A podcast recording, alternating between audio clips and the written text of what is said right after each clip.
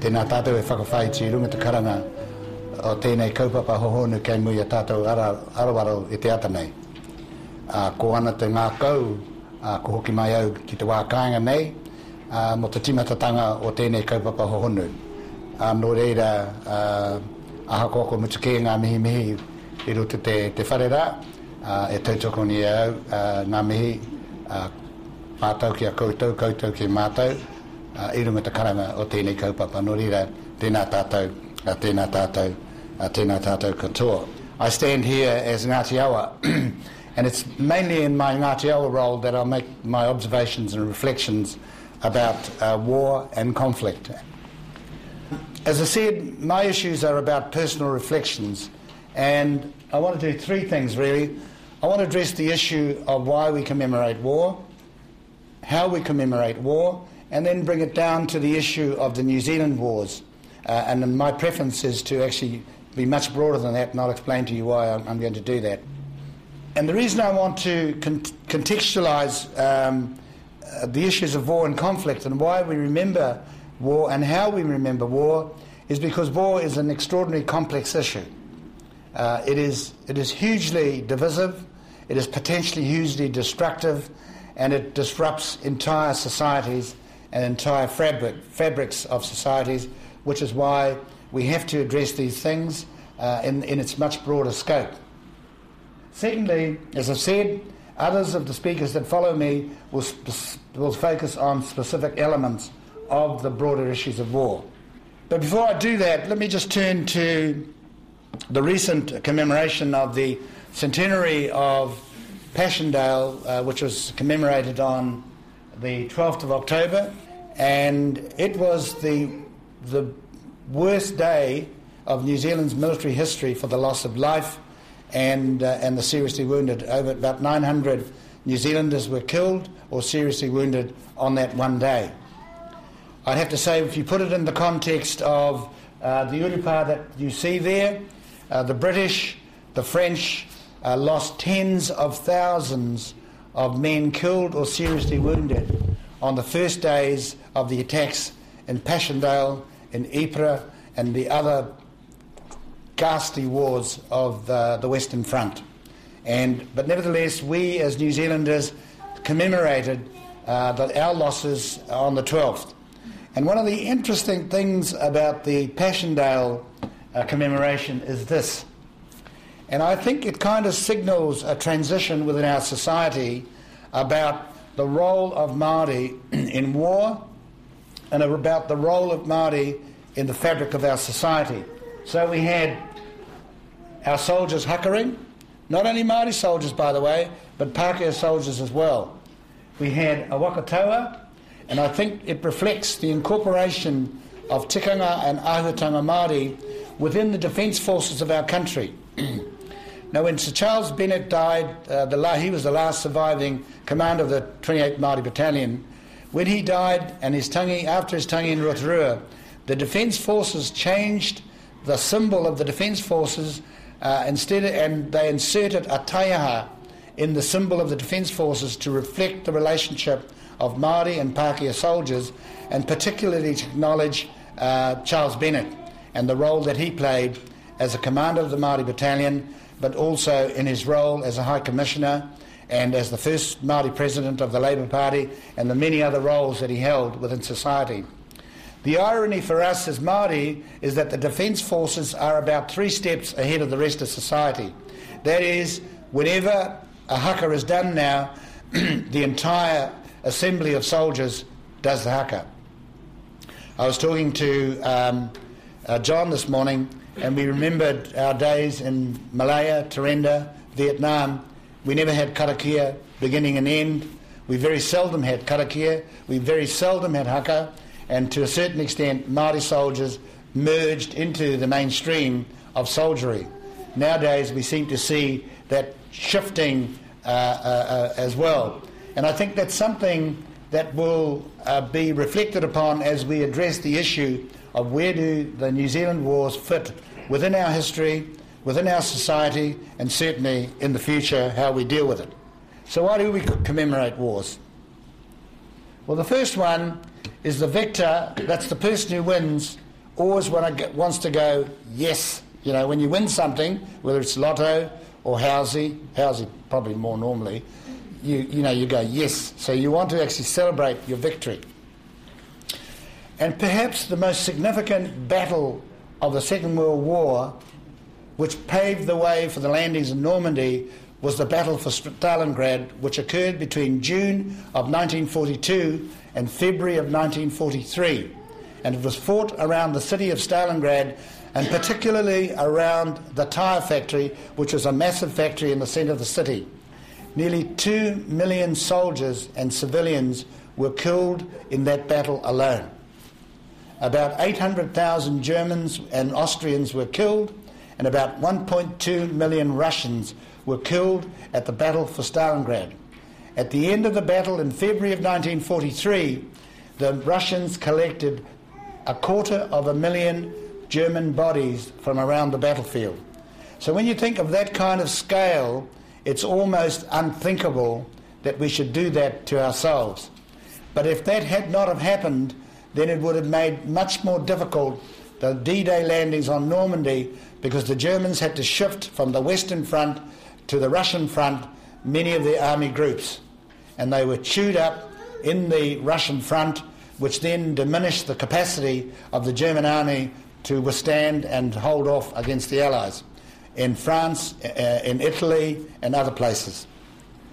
So that's the first reason. And the Russians rightly see this as the battle of World War II, and I agree with them.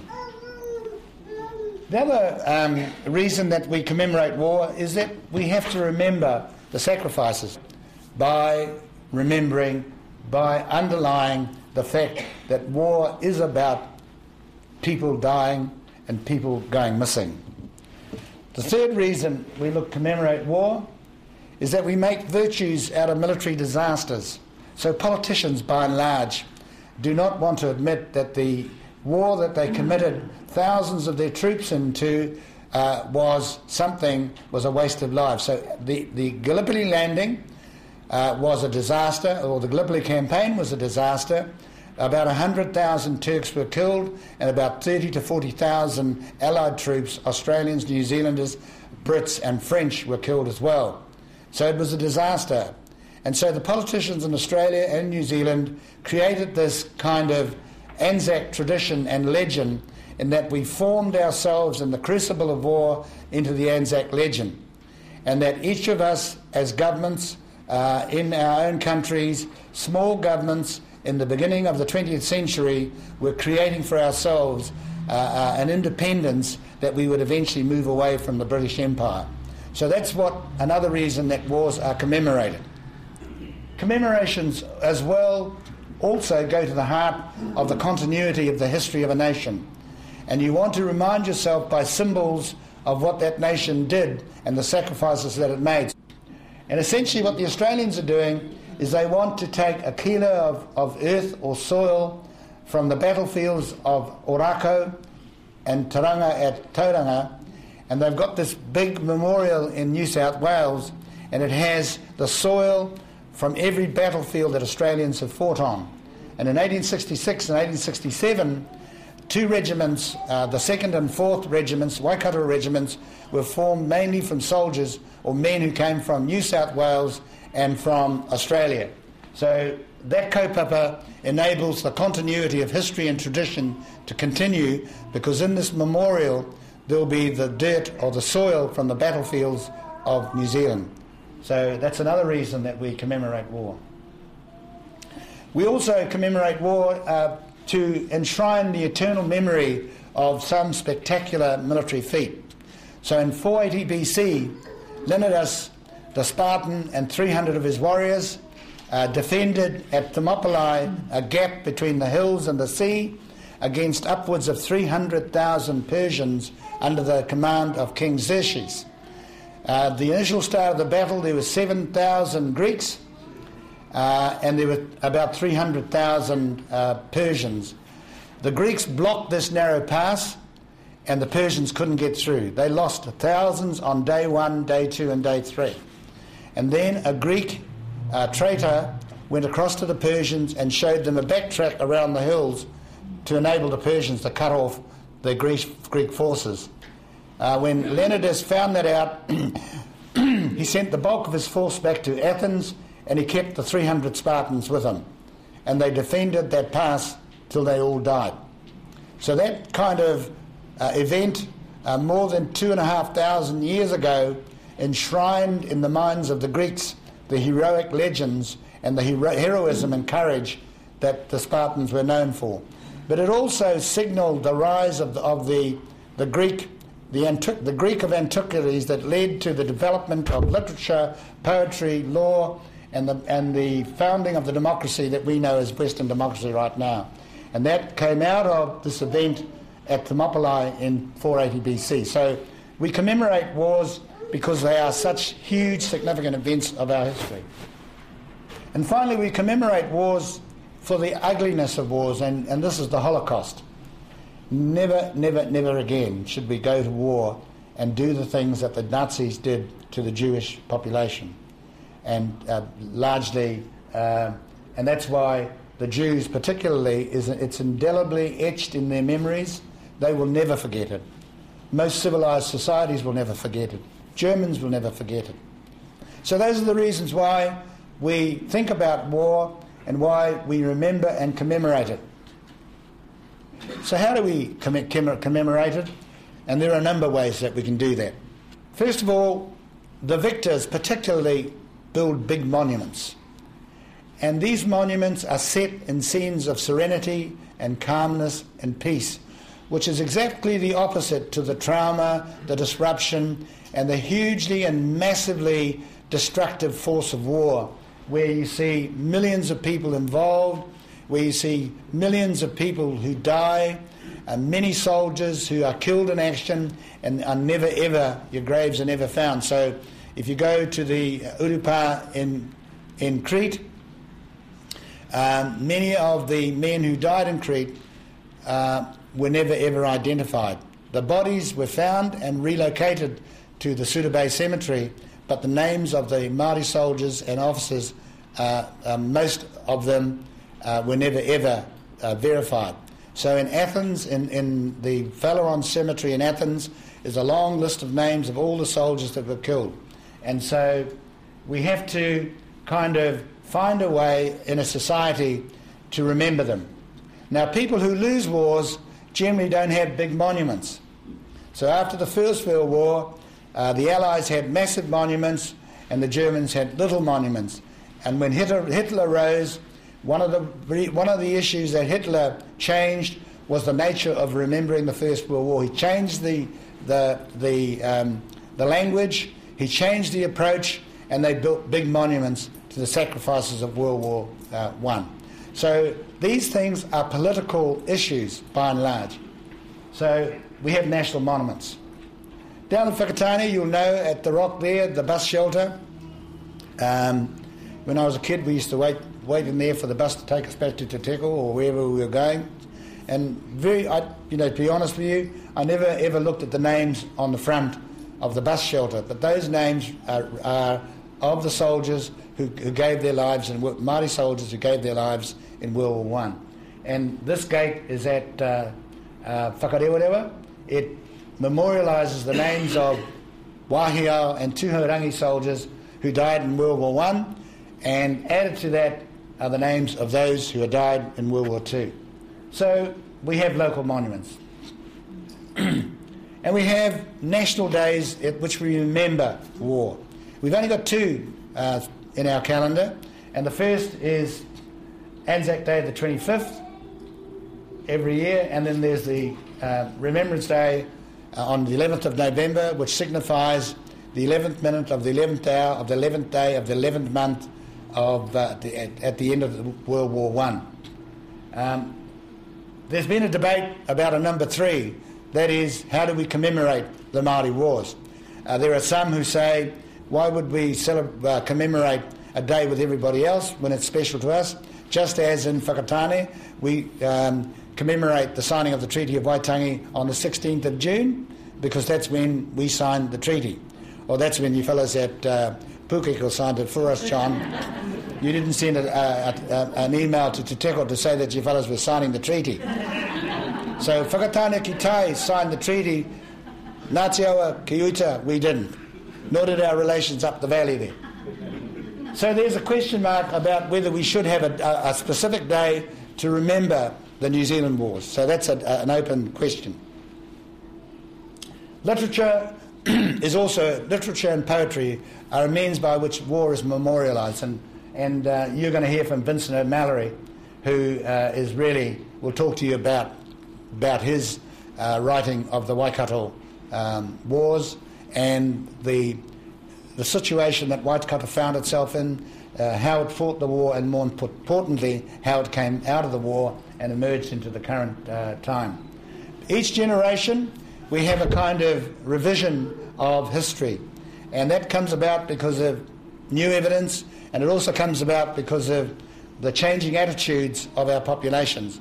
And so uh, we had um, Michael King, uh, we had Jamie Belich, Anne Salmond, and now Vincent O'Malley, who all are kind of revising history uh, on the basis of new attitudes and new thinking and new evidence. And that's a, another way that we are able to enshrine um, our participation in war in, in, in a tangible way. Another way, which we like doing, by the way, which seems to me we like doing, is hikois. Um, and again, that's us in Suda Bay. Uh, Eddie Matchett, that some of you will know him, and his Mokopuna Ravata, uh, reading the ode in Māori and English. Uh, Mrs. Pook at the back there is the principal, and I'm taking the photo. Um, but in 1972, a group of Māori veterans from the 28th Māori Battalion were invited to, to Mainz in Germany, where the Afrika Korps, who fought against the New Zealand Division in North Africa uh, and were beaten by the Allies in North Africa, largely, I think, through the efforts of the 2nd New Zealand Division and, and, and particularly the 28th Māori Battalion, invited uh, a group of Māori to come to their reunion. And we Huata gave the karakia and he gave the koho at that huge, um, huge, huge uh, reunion. And it kind of signifies um, that wars are about politicians. Soldiers fight wars and are deployed to wars by politicians. They don't necessarily hate the hoariri, they don't necessarily hate the enemy, but they fight the enemy because if you don't fight them and shoot them first, they're likely to shoot you. So it's, it's kind of like a professional exchange. And so the Afrika Korps always had a, um, a abiding respect for the New Zealand Division and a particular uh, respect for the 28th Māori Battalion. The Germans knew that whenever the New Zealand Division was opposite their lines, that they could expect a night attack and they could expect bayonet attacks. Very few, if any, other the British or the Allied troops attacked at night, but the New Zealanders did, and and they, as soon as uh, an operation was underway at night, if the Germans didn't know who it was, they'd say, "Those are the New Zealanders coming at us." So there was this kind of attitude which prevailed, which led to that review. The largest hikoi was in 1976, 77, when about 600 veterans, families, and friends went on a hikoi across the world. And when you think about this, it's quite a remarkable uh, uh, feat because people had to raise money, had to get leave from work, uh, had to prepare themselves, and had to go through this very emotional um, hikoi uh, to go with their tipunas to the wars that they fought. And probably the only time that most of them would have heard about what their grandfather or their father or their uncles did. Because we know, those of us who are old enough, that when they came home, he wahangu the katoa almost of rata. They didn't want to talk about the war. They would only talk about the war in the pub, so if you were lucky to be at the RSA and crept up behind a group of 28 Māori Battalion veterans, you could hear what they were talking about. But otherwise, they did not tell you. And I think it's important, if we are to, to, mem- to think about the memory of war, that we understand and know what they're doing. And so Monty uh, Soutar's book, Ngā Tamatoa, my book on Ake Ake Kia Kahae on B Company, and Harawira Peerless's book on D Company are those kinds of ways that we can record that memory and we can pass it on to the next generation. So let me just turn generally in my last uh, few minutes to talk about New Zealand wars. And essentially, um, when I went to do my, my master's degree in, in London, I knew more about Prince Charles and the Cavaliers and the Roundheads and uh, Cromwell.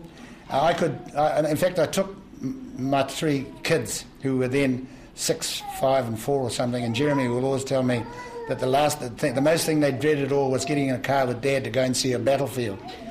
So I'd stand at the bottom of the road and I'd point out where the Cavaliers were, where the Roundheads were, how many charges there were.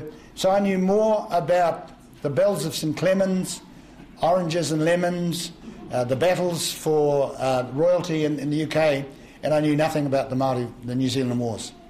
And so it's that kind of question that lies in um, seminars and symposiums of this kind is about how do we address that, and I'm hoping some of the solutions will come out of the speakers that follow me. But by and large, colonial governments had no interest in highlighting the fact that they had actually gone to war to deprive Māori of their land. Uh, Kwena te putake o te riri morata. That's what they went to war for. And so, uh, recent times, New Zealanders, largely ignorant, and particularly don't want to know about it. And yet, in 1866, 1867, around that period, 10 imperial regiments of the line were sent to New Zealand, the largest number of imperial troops of the 60s, 1860s were based here in New Zealand. Not in India, not in Afghanistan, not in any of the many other uh, hotspots of the world, but here in Aotearoa.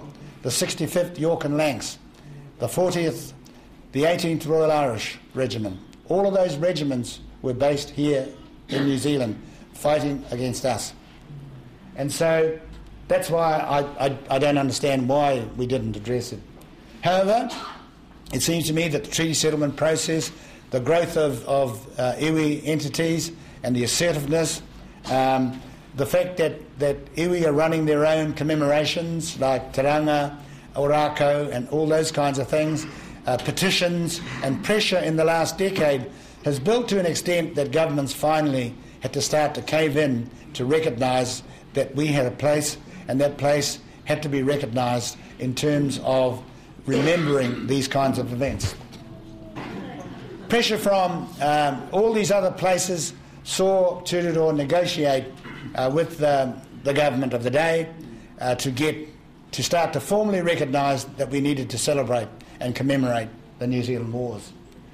Uh, interestingly enough, consultation between the government and iwi, uh, the leaders, indicated that the day that should be celebrated was the 28th of October, uh, because that's the day that the Declaration of Independence of 1835 was signed.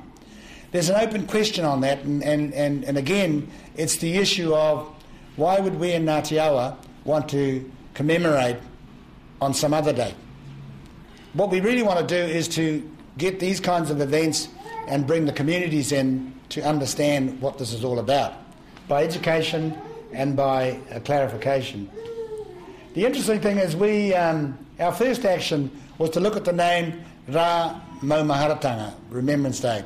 We thought that was a bit sort of elusive, and we thought that um, uh, pakanga in itself was too narrow, so we actually came up, Peter Tipene came up with the Putake o Te which is the basis of, in a sense, the basis of anger, which includes both war and conflict. Not all conflict ends up in war. So it means that, that if you're a community and there is a conflict between your community and the Crown at this time, but you didn't necessarily go to war, you're entitled to actually come to our fund and seek some resources to help you explain that to your broader community or whatever you like. So that's what the basis of that is. I think we spend uh, tens of millions of dollars on commemorating World War. I. I have a real concern about World War Two, and uh, will tell you that in Crete, one of the famous battles of Crete was 42nd Street, where the Māori Battalion led a, a bayonet charge which almost destroyed the leading elements of the 141st uh, Mountain Regiment. And uh, we had two Australian battalions on the right, the 2nd 7th and the 2nd 8th, and we had five New Zealand battalions spread along this road, which is called 42nd Street. They had been fighting for seven days, they were buggered, they had no food, they had no water, they had little ammunition, and all up, there would have been about 2,000 of them. along this, this stretch of, of, of road. The Germans were chasing, they'd landed mountain troops onto Maleme airfield, and they were aggressive, they were fit, they were highly trained, and they were going to deal to us. So they came trundling towards us.